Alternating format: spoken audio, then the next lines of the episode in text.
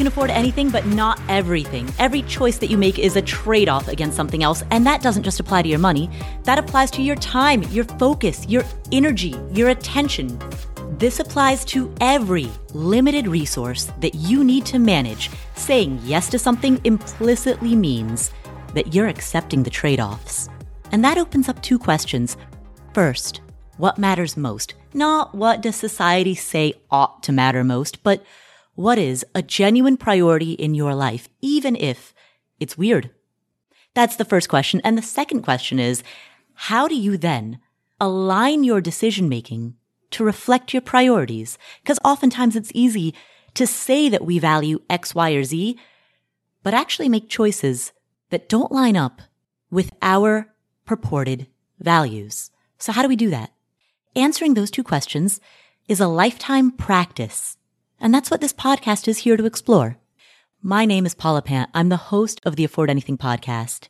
And as we all know, our fears, our anxieties, our cognitive biases, these can mess up our decision making. And when it comes to how we manage our investment portfolios, our unregulated emotions or our unchecked cognitive biases can lead to some really darn expensive mistakes. And that's what we're going to talk about today. Today's guest is Scott Nations, an author who has spent his career specializing in the analysis of market volatility, which is a very relevant topic right now. He's a regular contributor to CNBC, where he discusses the market and other investment topics. And his books include A History of the United States in Five Crashes, which is a particularly apt topic at the moment as we are suffering a bear market. He also wrote what I'm sure is a page turner called Options Math for Traders, as well as another page turner called The Complete Book of Option Spreads and Combinations. Most recently, he published The Anxious Investor, a book about the cognitive biases that we experience as investors. How do we recognize these? How do we manage these? And how do we master the mental game of investing? That's what we're going to discuss in today's episode. Before we get started, a reminder Thursday, June 30 at midnight is your deadline for enrolling in our real estate investing course, Your First Rental Property. After Thursday, June 30 at midnight, midnight Pacific time, we close our doors and those doors will remain shut for the rest of the year. So if you want to get in in 2022, your deadline is Thursday, June 30 at midnight Pacific time. To learn all about the course, go to affordanything.com slash enroll. We have a ton of information. Again, that's affordanything.com slash enroll. All right. With that said, Let's talk to Scott Nations about how to master the mental game of investing. Hi, Scott. Hi, Paula. How are you? I'm doing really well. Thanks for having me on. Absolutely. Thank you for coming on. Scott, can you please tell us about your background?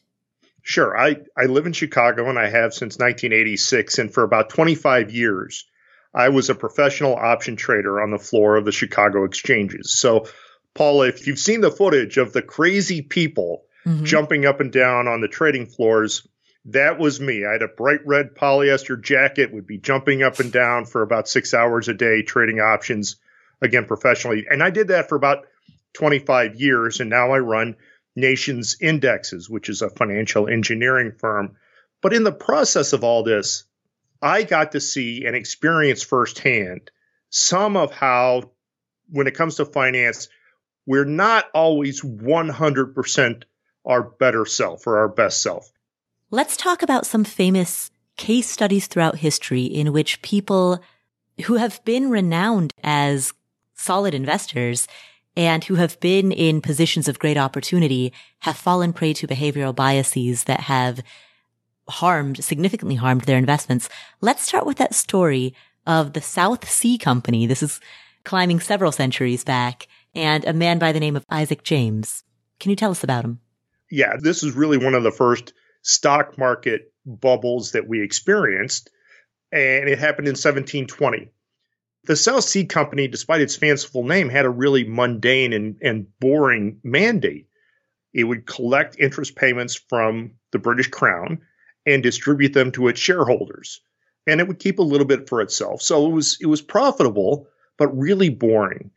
And in order to get more people into this kind of syndicate, the British government gave the South Sea Company the sole right to conduct trade between Britain and South America. Unfortunately, there wasn't a whole lot there. There wasn't much there there. And so that really never paid off. But people kind of tricked themselves starting early in 1720 that this might somehow become very, very valuable, that this franchise might become very, very valuable. Mm-hmm. And so they got carried away. The price rallied, it rallied a little bit more. And, and one of the first things that we saw was one of the biases I talk about, and that's herding. That is, when we're confused, when humans are confused, they tend to move as a herd. And Paula, what really happens is we're confused, so we look around, we see somebody else doing something, we think to ourselves, well, I don't know what to do, but that person must. And so I'm just going to do whatever they do. And when it comes to the South Sea bubble, they they looked around, they like, well, I don't really understand what the company is worth. They had this franchise that might be valuable, but it doesn't seem like it's valuable yet. But this person really seems to have it figured out. So let me pile in along with them. And the share price went from about 120 pounds each to 900 pounds each in the span of a few months. That's just one example of where when humans are confused, they just look around and do what everybody else is doing. Unfortunately, that happened in 1999 with the internet bubble. It happened with housing in 2000 and well, the early 2000s. It's happened repeatedly. And it's just one of those things that we have to, to learn about ourselves. And that is when we're confused, we look around to see what other people are doing. And so herding behavior can sometimes explain or partially explain why a given stock or a given asset might rise in this speculative bubble. And it rises all out of relation to its fundamental value. And not that long ago, we saw some of this happen with what, what we're now calling meme stocks. For example, GameStop. A lot of people thought that that it was going to go to to the moon effectively. They thought it'd go to a thousand dollars a share. And they didn't really care what the company was fundamentally worth. They just thought the stock was going to go to $1,000 a share. They saw their friends buying it, so they bought it. So, you know, it happened in 1720. It happened last year and the year before. It continues to happen simply because it's it's part of who we are. And so tell us specifically the story of Isaac James, because he is one particular character who lived in the time of the South Sea Company in the early 1700s. And he bought, then sold, then bought again in a way that was rather irrational. well, I think more than rather irrational. I think it was completely irrational. Isaac was an old man and had invested in in some of these blue chip companies. There were relatively few available at the time, but South Sea Company was one of them. And again, all it did really was pay a 6% annual dividend. And for a wealthy old person, and Isaac was into his 80s, that's a perfectly reasonable sort of investment. So he owned quite a few shares and he saw the price rally substantially, went from, as I said, about 120 pounds a share to just over 300 pounds. And he thought, you know what, this is not making a whole lot of sense. Enough is enough. He sold all of his shares. We'll talk about that bias in a second. But then he saw within the span of just a few weeks, the price go from 350 pounds a share to about 700 pounds a share. And that's when the herding kicked in. He decided that he needed to get back in. So he bought all, took all of his liquid net worth and bought back in from between 700 pounds, 700 pounds a share to about 950 pounds a share. He bought back in. And that was the top. And so that's where the herding had kicked in. And that is that he had, he looked around, he saw what everybody else was doing, and he just had to be part of the crowd. And Paula, this this urge to be part of the crowd is is really human. I mean, anybody who can think back to something dumb they did in high school simply to be part of the crowd understands it. Uh, and and Isaac did it in 1720. Uh, unfortunately, again, he paid the absolute top, the absolute top. And part of the problem with herding is that Uh, if you herd on the way up, then you're really limited to what you see other people doing on the way back down. And if you don't see other people selling at the top, then you're just kind of along for the ride. And sure enough, he bought between 700 and 950 a share, and he rode it all the way back down, all the way back down to about 200 pounds a share. And it got to the point where later in life, he said that he couldn't even stand to hear the words South Sea. And that's the sort of thing that happened again with the internet bubble. Uh, to some people, it happened during the housing bubble. Um, it, it's not unusual. Uh, unfortunately, it's devastating for people. But Paul, let's take one step back. Why did Isaac sell at 350 pounds a share, 300 to 350 pounds a share? Well, he probably thought he was being disciplined by refusing to be greedy. But this is another bias. It's called the disposition effect. It's the fact that humans just, well, first of all, humans have a tendency to sell their winners and hold their losers when it comes to stocks. The danger here is we think we're being disciplined. We think we're refusing to be greedy or we're refusing to be impatient with our losers. And we know that that's just not what's really going on. Our, our brain just is, is so desperate for the swirl of chemicals, of pleasing chemicals that we get when we realize a winner, when we sell a winner for a profit, that that's really what's going on there. We're greedy for that swirl of chemicals. And there's a substantial amount of research and data that shows that when people give into this disposition effect, it actually hurts their investment returns. What they sell, the winners they sell, continue to go up more than whatever they end up buying. And the disposition effect is, is really human, it's really normal, but we know that it actually hurts long term investment returns, despite the fact that we think we're being disciplined. Given the fact that the disposition effect is a psychological bias, we are behaviorally motivated to capture the gain. How do we distinguish between that psychological bias versus a rational decision to not be a bag holder or to sell when valuations seem to no longer be rational? Paula, that's a wonderful question, but there are really two two different motivations there. The first is to simply book a gain, mm-hmm. and the second is to make a change that is invest in something else because we think the first investment has gotten beyond its valuation. The two will merge to a certain degree. That's simply the way markets work. But the goal for investors might be to really just think about what their real motivation is. Is their motivation to to book a profit so they can book a profit or do they really think that something has gotten uh, ahead of itself? one suggestion I would make is wait for a month. Wait for a month before making a decision. And during that month, examine your, your motivations. Because if you're, if you're truly a long-term investor, then waiting a month won't have any material impact on your long-term returns. How can a person examine their motivations when self-deceit is so easy?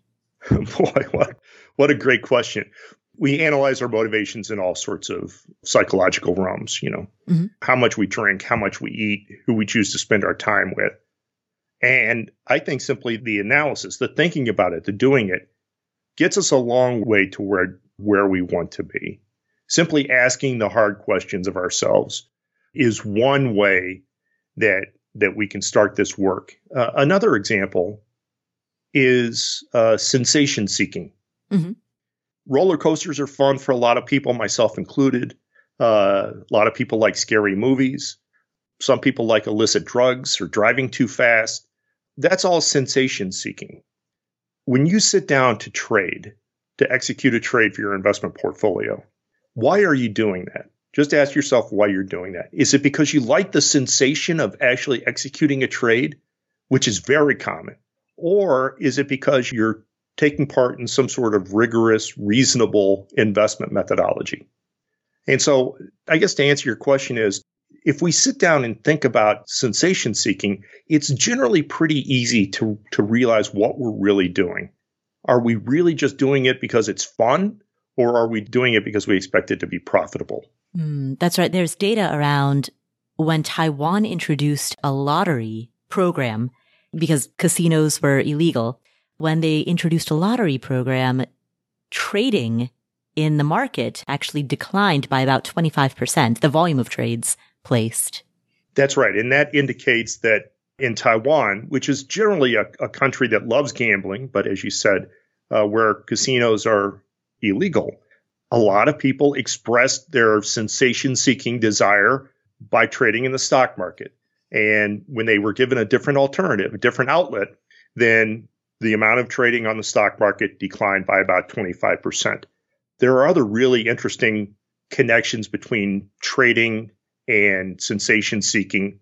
There's been a, some research that shows that in certain countries, the number of speeding tickets that an investor gets is directly correlated to the amount of trading they do.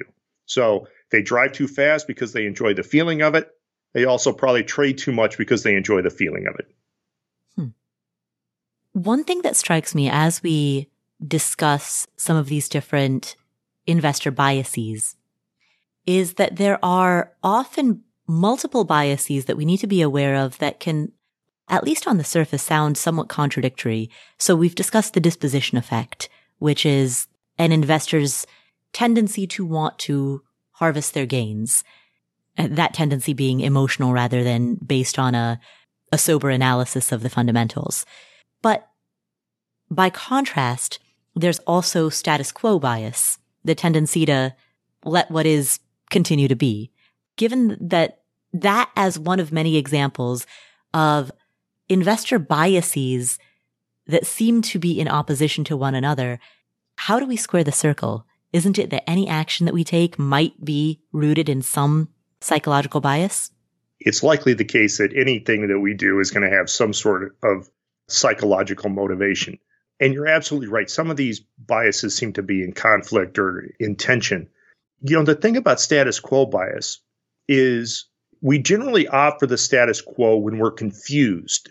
So when we're confused and we don't know what to do, and there's not a herd of people that we can look at to learn from, that's generally when the status quo bias kicks in, even if it leaves us worse off. An example is when open enrollment comes for your eh, with your employer's insurance program. Mm-hmm. A number of people, many people, large percentage of people, they end up doing nothing, not because there's not a better alternative, but because they're confused and they don't want to put in the work. And so that's that's where the difference comes in between status quo bias and say the disposition effect. With the disposition effect, we're not we're not confused, uh, so we go ahead and we take the action. With the status quo bias, we are confused, and so we opt for taking no action. What about the biases? So those are examples of biases that seem to be in opposition to one another. By contrast, there are also many biases that seem to be overlapping or subtly different from one another. So one that stands out in my mind is loss aversion versus regret aversion. Can you distinguish between the two? Sure. And loss aversion is one that is a bias that, well, if, if you think about it, Paul, you think, well, of course I'm averse to losses. I should be averse to losses. but what loss aversion really means is when we are inappropriately averse to loss. An example, a famous example, was that a famous economist offered some colleagues a, a bet. He was going to flip a coin. They could call it. If they got it right, he'd give them $200. But if they got it wrong, they had to give him $100. And many of them said, no, I'm going to, I would regret the loss more than I would enjoy the gain. And that's where loss aversion is really, is really displayed. It's the refusal to take an advantageous speculation or gamble, if you will, because we dislike losses so much more than we like gains. And in fact, there's a tremendous amount of data that says that we dislike losses about twice or, or two and a half times as much as we like gains. And so that's where loss aversion kicks in. People don't make smart speculations because they dislike losses so much more. And that also makes sense because as we lose money, the loss of each additional dollar hurts more. But, you know, to your question, Paula, let's compare that to regret aversion. And what that really means is not that we that we want to avoid regret. What it means is we will put ourselves into situations where we remove the possibility of regret at all. And an example is the tendency for some people in a lawsuit to settle, not because they're making some sort of calculus, not not engaging in calculus of potential outcomes and and likelihoods and what it would cost, but simply because they're removing the possibility of regretting a decision. Because once you've made the settlement, you can never regret whatever comes next. You're done. And that's really the, the difference between regret aversion and loss aversion. Well, with a settlement, for example, wouldn't that be reflective of more of a desire for control? Because in a lawsuit, you may not necessarily want to hand control of the decision over to a judge. Well, that would be interesting if if people were doing that because again because of some sort of weighted average of of the potential outcome and the likelihood of that outcome. That is generally not what is going on there. What's generally going on there is they want to remove the possibility. They want to extinguish the possibility that they will regret making the decision to go forward. And so it's not so much that they think they're making a smart bet, it's that they're they're actually paying up or paying more than they would to avoid knowing that they've made a mistake. How does that differ from de-risking? Well, generally de-risking is a situation where you're paying value for for somebody else to take the risk. And that's what derivatives markets are all the time. Mm-hmm. A- an example is homeowners insurance. Mm-hmm. You're de risking because you have to have it. Why? Because you can't afford the loss. Most people couldn't afford the loss of having their entire house burned down. Mm-hmm. And so you're de risking. That's a different situation than deciding that I don't want to know what's going to happen. I don't know what the potential outcome is. And so rather than avoid regret, I'm going to pay more than I should to get out of whatever situation. Now, regret is not risk. And I think that that's the difference. It's not that they're trying to avoid risk, they're trying to avoid this mental image, this mental feeling that they've made the wrong decision. Hmm. I still don't think I follow because it seems to be that a person would be limiting the range of possible outcomes, the horizon of possible outcomes, and paying a premium for the limitation in that range. Well, I mean, at some point, you're overpaying for the privilege of going home and and not having to be faced with the potential that you've made the wrong the wrong decision. And that's where the difference comes in. It's not that you're making again a mathematically reasonable decision. You're overpaying simply because you want to avoid the negative feeling of regret. We also see people do this sometimes when it comes to investing in the stock market. We know that if you have a reasonably long time frame, that the stock market is a wonderful place to build wealth there are some people who simply refuse, even though they have a substantially long time frame, because they cannot stand. And this goes back a little bit to loss aversion, but this, but they cannot stand the idea of knowing that they made a decision to invest in the stock market and they lost money. We'll come back to this episode after this word from our sponsors. When it comes to financial advice, you've got to trust the source. It's why you listen to this podcast. When I'm looking to upgrade my wallet, I turn to NerdWallet. Their expert team of nerds dives into the details to help you find smarter financial products. Before NerdWallet, I didn't know how to optimize what was in my wallet, so I didn't know how to optimize how to use travel rewards to pay for vacations. But now I've got a new card with more miles, and I'm getting business class upgrades. I'm getting lounge access. I'm getting all kinds of perks that I didn't even know that I was missing out on. What could future you do with more travel rewards? A hotel upgrade, lounge access, wherever you go next. Make it happen with a smarter travel credit card. Don't wait to make smart financial decisions. Compare and find smarter credit cards, savings accounts, and more today at nerdwallet.com. Nerdwallet. Finance smarter. As with all cards, Credit is subject to lender approval, and terms of each credit card issuer apply. All right, so what are some of the next really big goals that you're saving for? Maybe you're saving for a down payment on a home. Maybe you're saving to buy your next car in cash or to at least make a pretty big down payment on your next car. Maybe you're saving for a kid's college fund or for your own college fund. Well, there's an app called Monarch that makes it easy to help you reach your financial goals. In fact, the Wall Street Journal named it the best app for growing your savings. Monarch is the top rated all in one personal finance app. It gives you a comprehensive view of all your accounts, investments, transactions, and more. Create custom budgets, track progress toward financial goals, and collaborate with your partner. And now get an extended 30-day free trial when you go to monarchmoney.com slash Paula. Monarch has a very simple, intuitive design.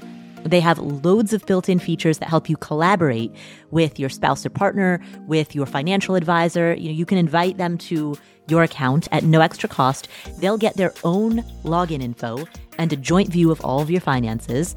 You can customize it to look exactly like you want it to look like. You can customize the types of notifications that you get.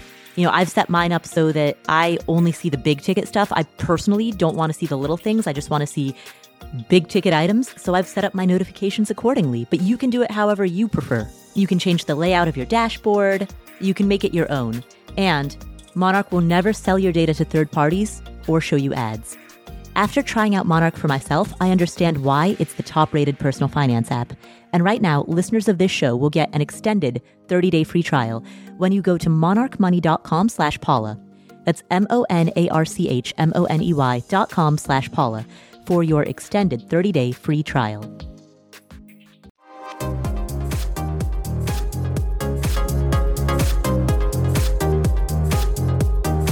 Going back to multiple seemingly contradictory biases that might affect a given investor simultaneously. As you just mentioned, there are many people who, due to regret aversion, avoid the stock market altogether. They don't want to participate in it because they don't like the idea of losing money. Yet at the same time, a previous bias that we discussed, herding behavior, leads them to think that they ought to the idea being, Hey, everybody else is investing in pets.com. So I should as well. And often people feel pulled between these different biases, the FOMO on one hand and the herding behavior behind AMC theaters or GameStop meme stocks on the other.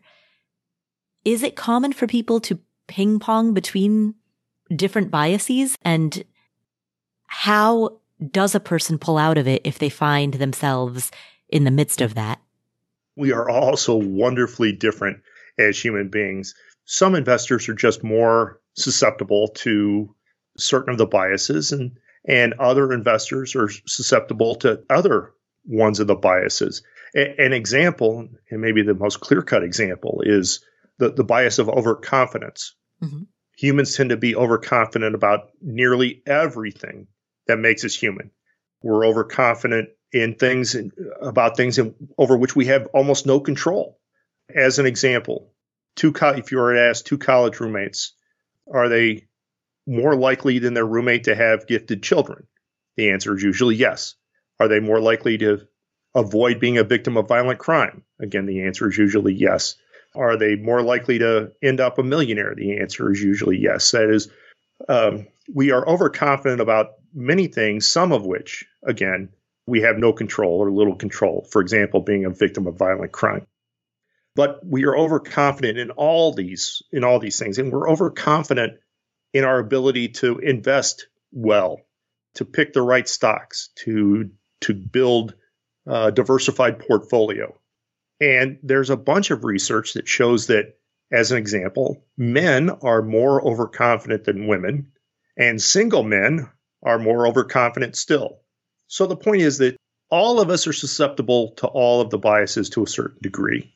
Some of us are just more susceptible to others. For example, sensation seeking, because we all have different brain chemistry. Some of us are less susceptible to sensation seeking. Overconfidence is one example, disposition is another. So the, I guess my point is, Paula, that we don't fall prey to them in equal amounts. Some of them are more likely to impact us based on on who we are and some of our brain chemistry. Some of us are less likely to fall prey to some of the other ones. And so it's not so much that we ping pong back and forth, it's that some of them are just more prevalent when it comes to who we are and how we've been raised and the way our brain chemistry works. Is gaining financial literacy a solution to the problem of falling prey to our investor biases? Or is that a smokescreen or simply a, another way to deceive ourselves into believing that we are more rational than we actually are?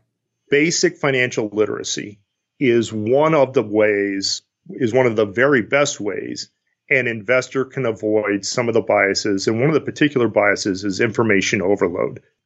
When stocks are really bouncing around, when they're very volatile, when it seems like there's bad economic news every day, investors, humans, we can start to experience information overload. And that leads to, to us doing a number of things which are probably suboptimal. One of them would be status quo bias. One of the best ways to avoid information overload in finance is to become financially literate. And, and we're not talking about being able to dissect a public company's balance sheet or earnings statement. Talking about very basic tenets. For example, understanding the concept of, of compound interest, understanding the difference between a stock and a bond, understanding what happens to bond prices when interest rates rise or fall. Those sorts of relatively basic ways, uh, relatively basic things, are a great way to kind of short circuit some of the problems that come along, particularly with, with information overload. So the best investors are ones who are not necessarily again, the most financially astute, but who are comfortable with all of these concepts and are able to discipline themselves a little bit. Oftentimes, when investors are impacted by information overload, you mentioned they become more susceptible to the status quo bias. They often also become more susceptible to herding. They also, and we haven't discussed this one yet, become more susceptible to a, few other biases. One is overreaction, uh, another is the availability heuristic, salience bias, and recency bias. Let's talk about all of those. Uh, let's start with overreaction. And then after that, let's distinguish between availability, salience, and recency, since all of those are subtly different as well. Sure. As humans, we tend to overreact to recent news that is, um, well, let's call it unexpected. Mm-hmm. So if a company were to announce earnings tomorrow. And it was really disappointing. And we actually saw this with Netflix not that long ago. But if a company were to announce earnings that were really disappointing, that is, uh, much lower than investors as a group had expected, then we will overreact and sell that stock down generally much more than we should. Mm. And by we, I mean Wall Street or investors in general. That is, we overreact react to the specific immediate information. And why do we do that? Well, again, it's because we're, we're human and we have that bias. But what happened last quarter or last month is probably not the best barometer for what a company is going to do over the next 10 years.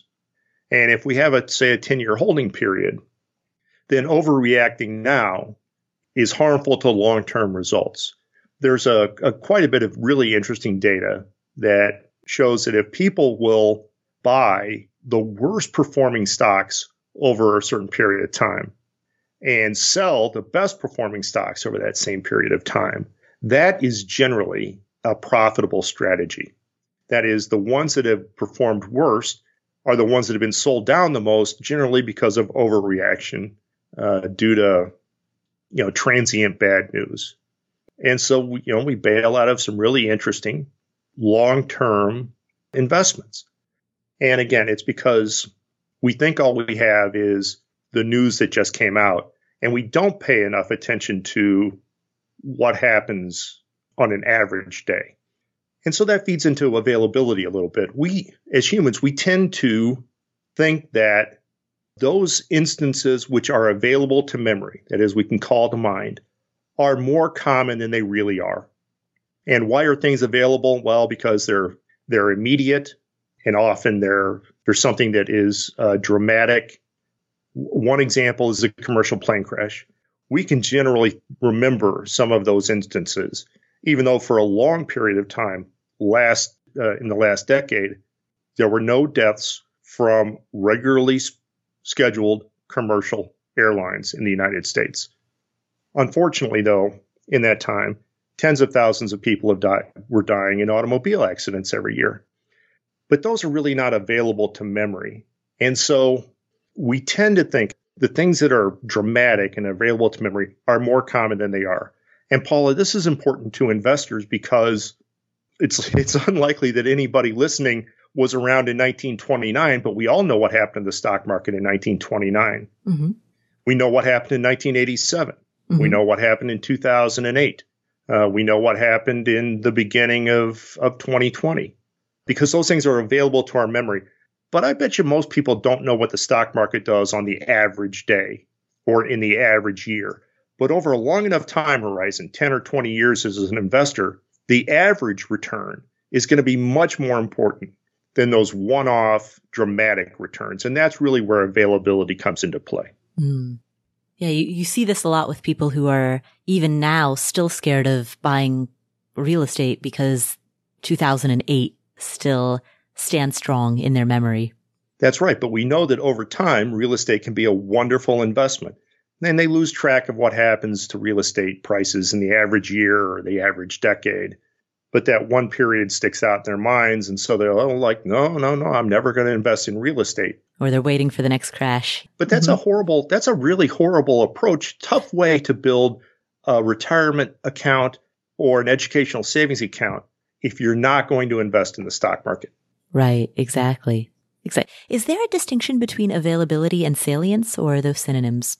Yeah, there's a little bit of a distinction, uh, particularly among academics. I, I think that they're very, very similar to the point where you know the distinctions are not particularly important, and I wouldn't want listeners to get caught up too much on trying to divine some sort of difference between the two.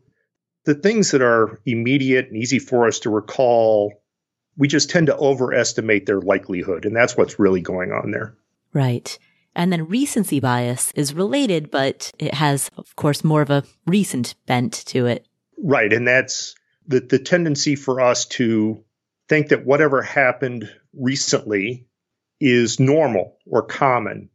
And that's simply not the case. And if, if something happened recently in the stock market and you can still remember it, uh, it's probably not very normal. And again, people will tend to overestimate the likelihood that something that happened recently is normal or average, and it, it that's not necessarily the case. And and trying to pick out one day or one week or even one month of what happened in the stock market as a thesis for your entire portfolio is probably a poor approach.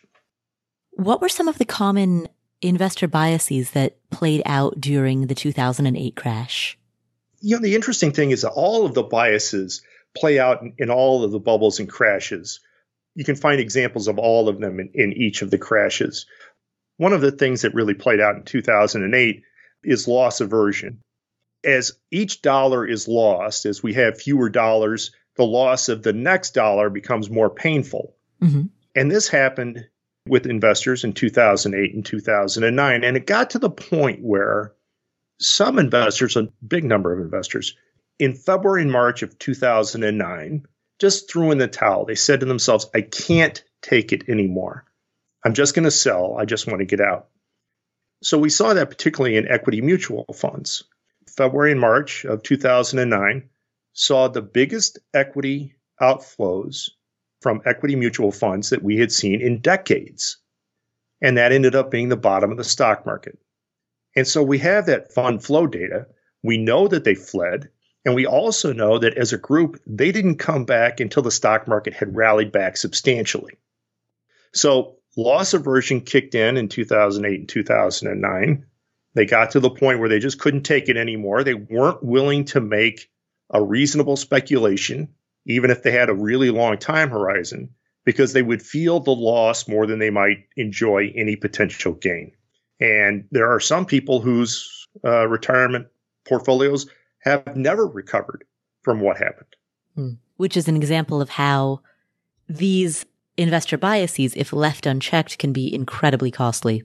Yes, none of these biases, not a single one, help long term investing returns. You would just think that out of, say, 15 or so, one of them, just through pure happenstance, would help long term investment returns. And none of them do. Mm. Not a single one does. Now, that doesn't mean that somebody has to feel like they have to put on a suit of armor every time they want to invest. It just means you have to be aware of the biases and the ones that you are particularly susceptible to falling for. As an example, I know that of all the biases that I talk about, I am most likely to give in to overconfidence. Mm. It's just who I am. It's how I operate. It's how my brain works. As a longtime professional trader, I learned to to not give in to disposition. That is to not give in to the tendency to sell winners and hold losers. But I do fall for for overconfidence. And so when it comes time for me to make an investment decision, that's the bias I pay attention to. To the extent that a lot of trading now is done by algorithms, how much are we seeing these biases, human biases, play out in aggregate market decisions? Well, make no mistake that the algorithms know about human biases hmm. uh, and they take them into account.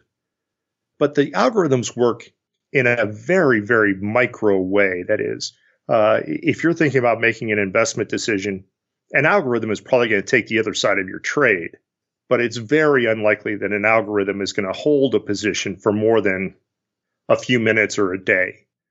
So it's not that the algorithms are expressing the biases, but they're trying to take advantage of the biases. Make no mistake. There are a number of professional investment firms, for example, uh, that exist to take advantage of, of investor overreaction. They know that we're going to react, overreact to short term news that is not particularly relevant for the long term thesis. And there are firms out there that, that that's their goal. That's their mandate. We're going to take advantage of, of investor overreaction. We'll return to the show in just a moment. We're driven by the search for better, but when it comes to hiring, the best way to search for a candidate isn't to search, it's to match. And you can do that with Indeed. Indeed is a matching and hiring platform that has over 350 million global monthly visitors. It allows you to schedule, screen, and message so that you can connect with candidates faster. And beyond just hiring faster, 93% of employers agree that Indeed delivers the highest quality matches compared to other job sites. They leverage over 140 million qualifications and preferences every day, which means Indeed's matching engine is constantly learning from your preferences. Whenever I hire somebody inside of Afford Anything, I'm doing so because we are already overloaded with work. We have way too much on our plates, and so we need to hire so that somebody can start taking some of that stuff off of our plates.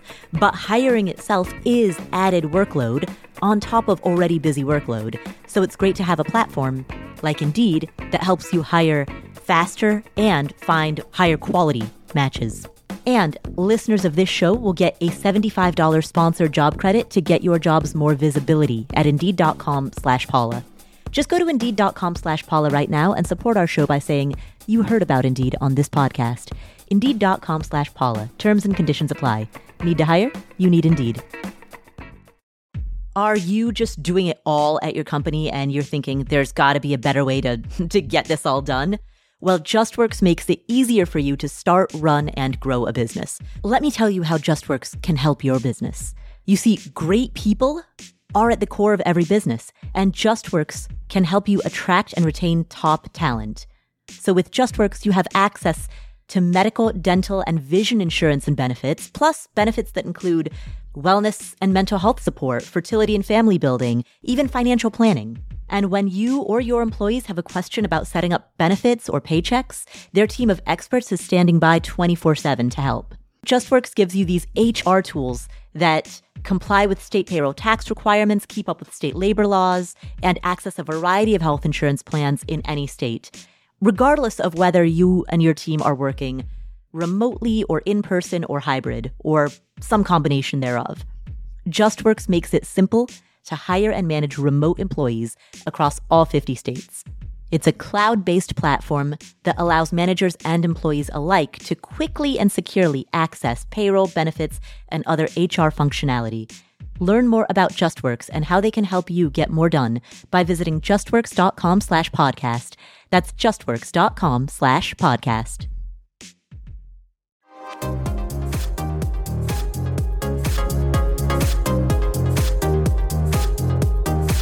One of the most recent examples of investor overreaction was the massive uh, market crash, the massive but very short market crash that happened at the beginning of the pandemic in March of 2020. At the time, many people uttered those famous words in finance. This time it's different. But that time it, many people I also heard made a case that, you know, it truly was different. It, it's a pandemic. We haven't had one in a hundred years. There is no doubt in my mind that the next time we have some massive move in the market that's similar to what we experienced in March of 2020, there will be some other precipitating event that is probably unusual, probably an event that most of us never have experienced before. And again, people will be able to say, no, really, but this time it's different. What should we tell ourselves when we find that that thought creeping in? It's not different this time. It's just not. There's always a catalyst for a crash, and it often has absolutely nothing to do with finance. That was true for the panic of 1907, the, the quintessential crash in 1929, the one in 1987, and and the flash crash in 2010. So there's always some sort of catalyst. Again, it often has nothing to do with finance, but it's never different this time. Can you go through each of those crashes and talk about what the catalyst for each one was? Like start with 1907? Sure. The the catalyst for the panic of 1907 was the San Francisco earthquake of 1906. So all of the, the available capital in the country ended up heading towards San Francisco for the rebuilding. About 40% of the available capital in the country headed to San Francisco to fund the rebuilding. And, and that left the rest of our financial system really bereft of capital. The result was the panic of 1907. Further catalyst of that was that without capital, a number of banks ended up failing and the stock market crashed. In 1929, the catalyst was a fraud. A guy was guy in London was was counterfeiting stock certificates, uh, and so everybody looked at their stock certificate in an age where paper was king and said, "I don't know if this is real. I don't care about the value of the company. I just want to make certain that I get out." In 1987, the, the crash that probably top of mind for a lot of people because it was by far the most the biggest crash in a single day, the, the biggest loss in a single day, 22% for the Dow. People have forgotten that in the weekend before that crash, we were effectively at war with Iran. They had fired a number of missiles at a U.S. flagged tanker in the Persian Gulf, and we responded militarily that Sunday. And so when you woke up on Monday, October 19th, 1987, you were certain that we were with, at war with Iran, and the stock market crashed that day. And then in the flash crash of 2010, that was precipitated by rioting, arson, and murder in Athens, as it looked like the Eurozone was going to come undone. And so there's always some sort of catalyst. And again, often it has nothing to do with finance. Paula, the, the danger, though, is that the time between the catalyst and the crash is collapsing. So between the 1906 earthquake in San Francisco and the subsequent crash in 1907, there was a year. Mm. In 1929, the span was about a month. In 1987, it was a weekend. And in 2010, it was a day. Mm. So we've gone from a year to a month to a weekend to a day. And now, if we have some sort of catalyst, like a pandemic, given the way our news cycle works, it happens very, very, very quickly. Mm. Right. It could be within hours or even minutes. If we got bad news from China, if China said we're going to go to war economically with the United States, it would probably be less than five minutes. Given those collapsed timelines, does that also mean subsequently on, on the flip side that the recoveries are also faster? The duration of the pain is shorter? It depends on what the, the response is. Our, uh, the Federal Reserve has now figured out what the response should be to this sort of dislocation. Mm-hmm. Uh, the Federal Reserve didn't even exist in 1907. In fact, the Federal Reserve was created as a result of the Panic of 1907 the Fed didn't understand how to react in 1929, and so the reaction was probably the opposite of what it should have been. Alan Greenspan knew in 1987 exactly what the response should be to the stock market crash. And now we have a playbook that works. So the Federal Reserve says to the world, we have money, we're going to lend it, interest rates are going to go down. And that is the sort of response that markets and investors want to hear, and it works beautifully. So we have a dislocation. And as long as the governmental response or the Federal Reserve's response is appropriate or what we expect, then we tend to bounce back pretty quickly. And we certainly saw that at the start of the pandemic. We've seen that twice in the last decade. So we saw that after the 2008 Great Recession when there was heavy government intervention and, and we've, we also saw in 2020 at the beginning of the pandemic, interest rates decline, stimulus payments get made we saw so much support that uh, I've had a few guests on this podcast who have talked a little tongue in cheek about whether or not this is the end of recessions. But what we've also seen is, of course, the highest inflation in 40 years. Will there or could there be a future in which the Fed fails at both ends of its dual mandate? It can neither prevent a recession nor could it keep inflation in check because creating money, flooding the system with money in order to abate recession lends itself to so much inflation that the the whole thing just sort of runs away. It's the right question at the time. It's the right question for the time. Uh, the Federal Reserve has to know the right response, but like a parent, they have to know when to quit helping. Mm. Uh, I think that the main reason we see the inflation that we do now is because the Federal Reserve did not know when to quit helping. The Fed responded entirely appropriately in 2008 and 2009. Two of the five American investment banks had failed. Nobody had any confidence in the economy or the stock market. There was never a day in 2008 when our stock market was actually higher for the year.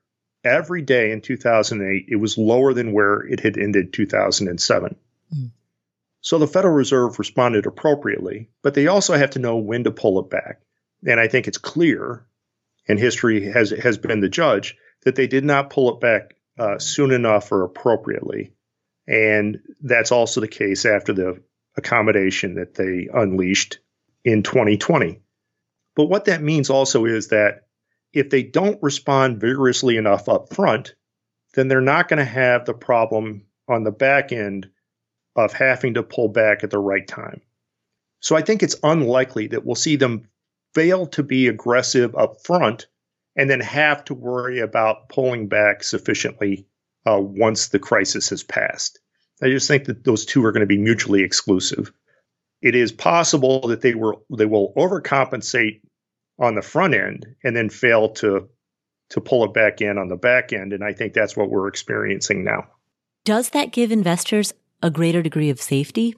Of the idea that a market crash might not ever be too bad, that the Fed will step in or that, uh, you know, the, the powers that be will step in to pull the economic levers needed in order to spare our society from ever experiencing a 1929? It certainly does not mean that we will, that we won't have another crash. What I think it means is that we will not have another period like the 1930s, mm-hmm. where our response is counterproductive in the extreme. Mm. Again, we're, we're, human. We will overspeculate. We'll have some sort of uh, contraption that we don't quite understand very well that will inject leverage into the system at the worst possible time. Mm-hmm. Every one of the stock market crashes that we've experienced has seen some sort of financial contraption run off the rails and inject leverage at the worst possible time and we're creating new ones all the time. Uh, we'll have some sort of catalyst that we didn't see coming and couldn't have planned for. So crashes are, are uniquely human event, and we will continue to have them. I think what this means, though, is that uh, the sort of devastating decade long depression like we had in the 1930s is extremely unlikely. Well, good. we will uh, we will wrap it there. We're coming to the end of our time but it is uplifting to wrap it on a note of hopefully, hopefully the worst that we could reasonably anticipate experiencing might be crashes, sure, recessions, sure, but hopefully we're out of the woods when it comes to a, a protracted depression.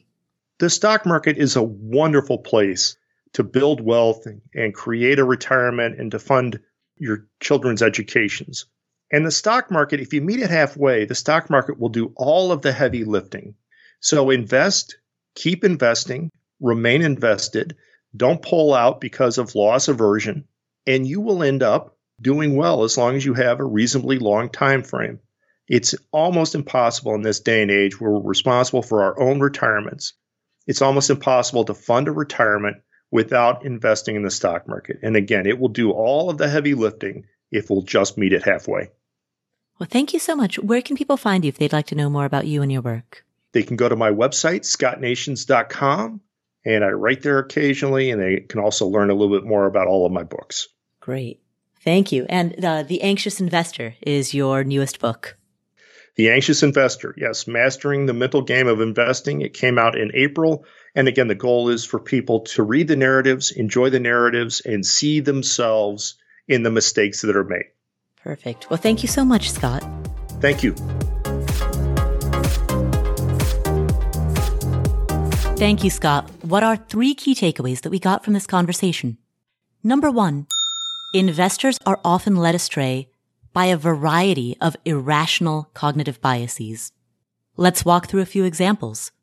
One cognitive bias is called status quo bias, and that's our tendency to overvalue our current situation, such as our current mix of assets, the assets that happen to already be inside of our portfolio.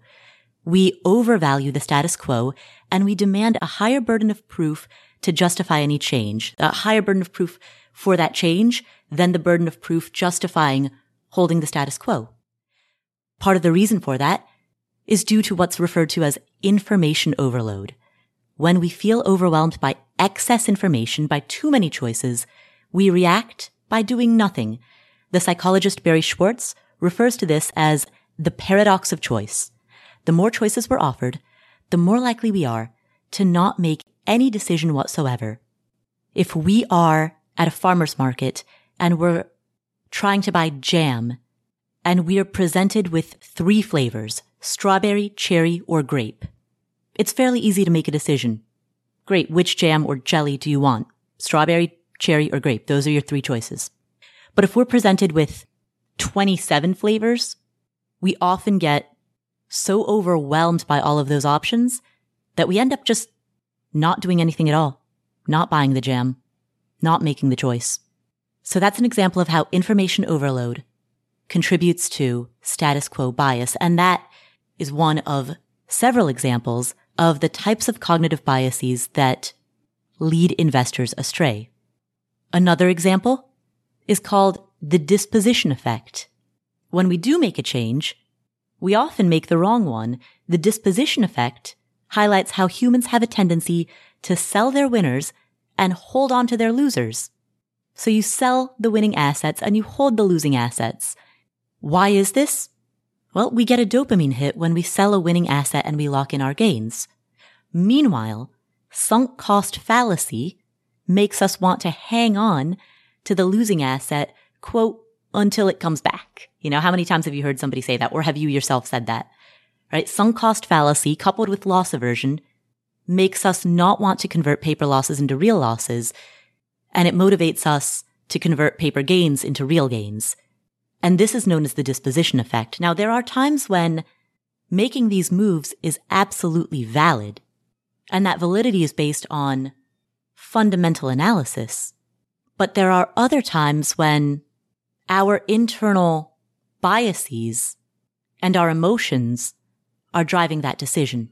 Paul, let's take one step back. Why did Isaac sell at 350 pounds a share, 300 to 350 pounds a share?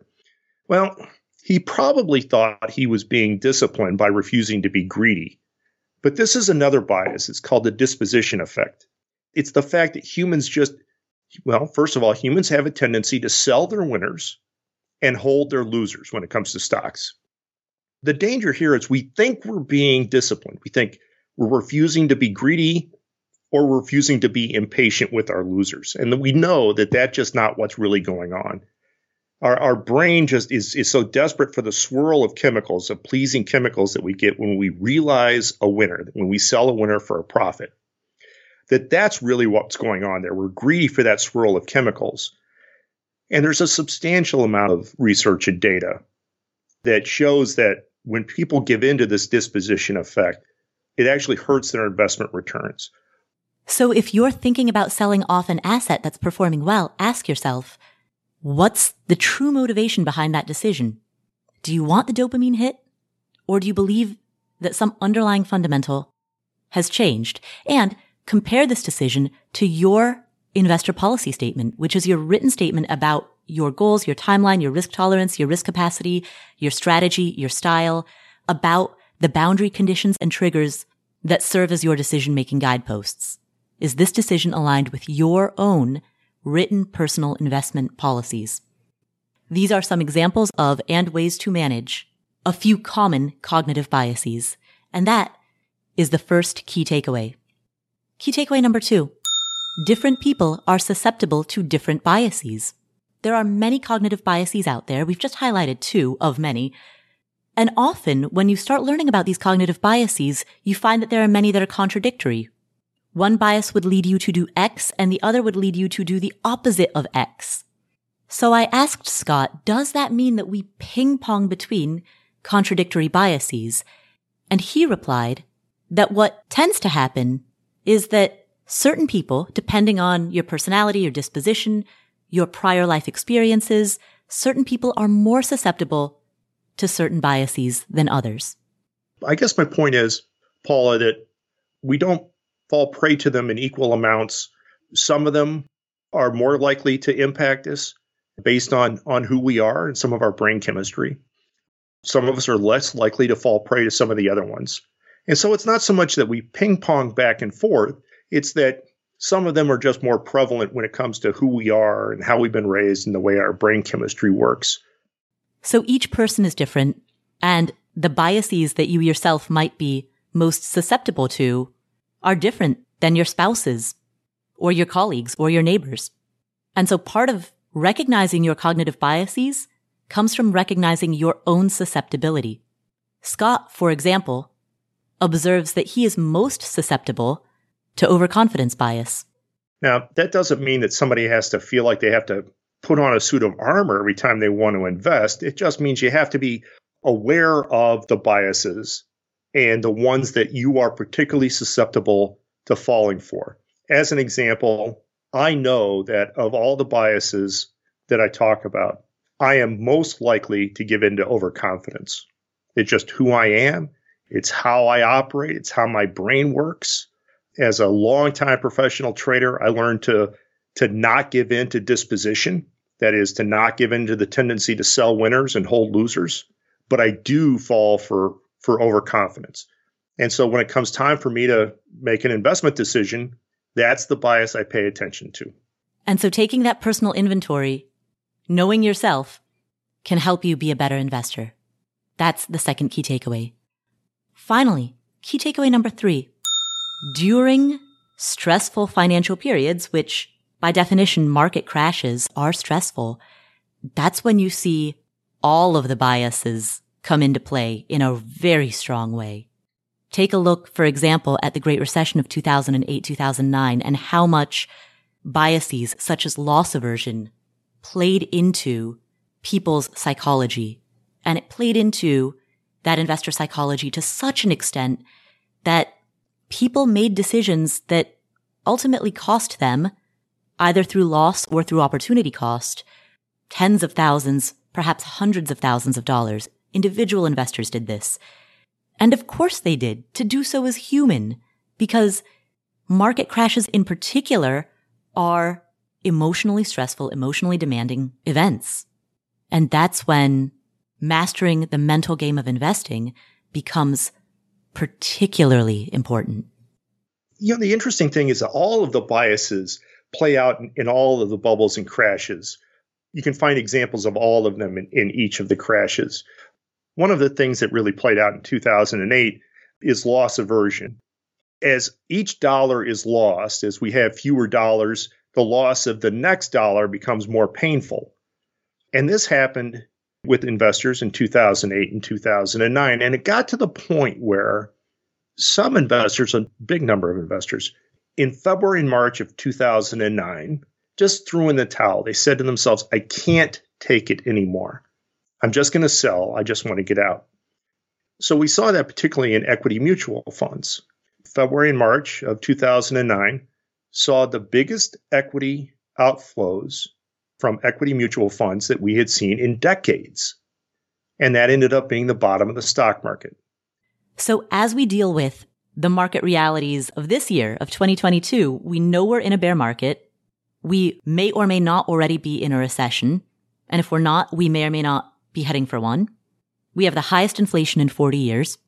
Across the board, assets are tanking, stocks, bonds, crypto, basically everything other than real estate has declined as of June 29, as of the time that this episode is coming out. Interest rates are high, gas prices are high, home values are high, everything feels expensive. Your portfolio is a fraction of what it used to be.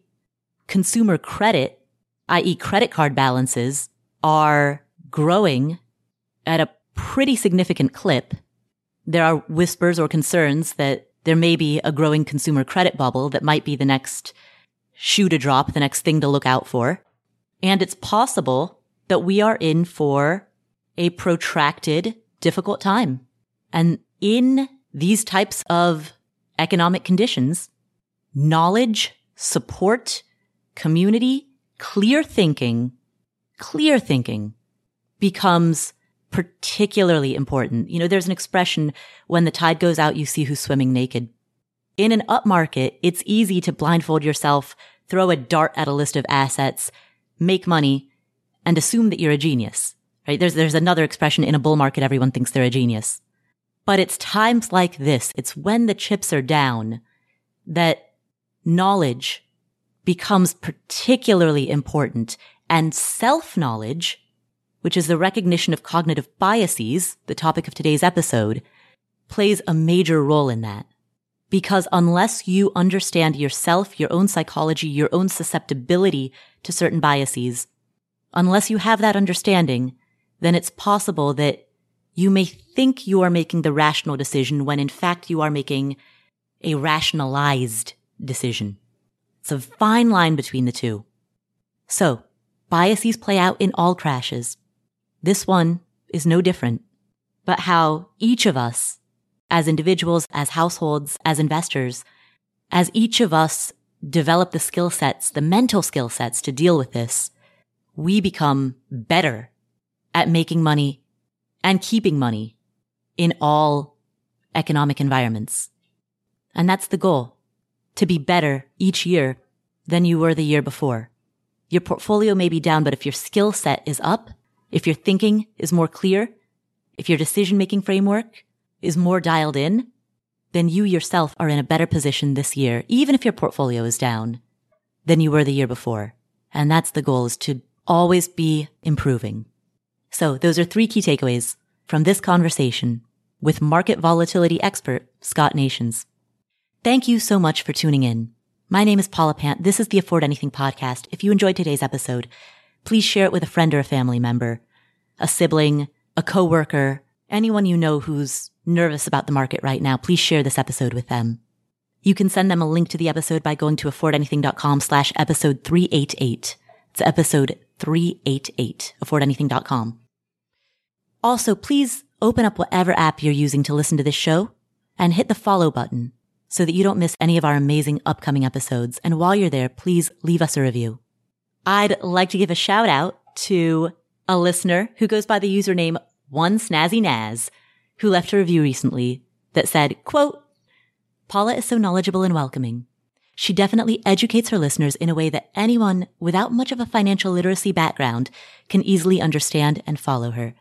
She also explores all the options and weighs their pros and cons, which gives some great insight into how to make financial decisions.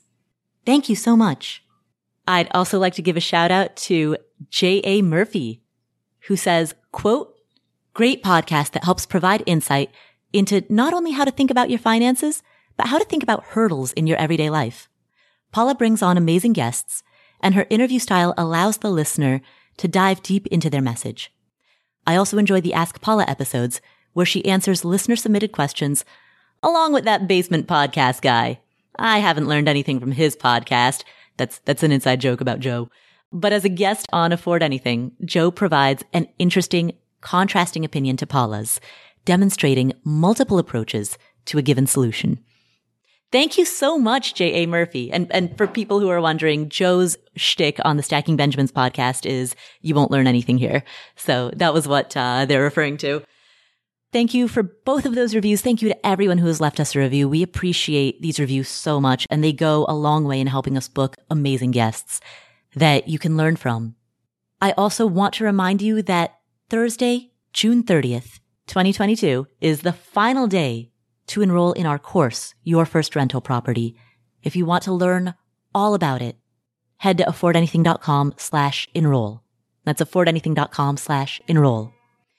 Thank you again for tuning in, for being part of this community. I'm so grateful that you all are here. I hope you're learning a lot. I hope you're managing your money well. I know you are. I hope you take at least one idea from today's episode and put it into practice. Thanks again for being part of this community, and I will see you in the next episode.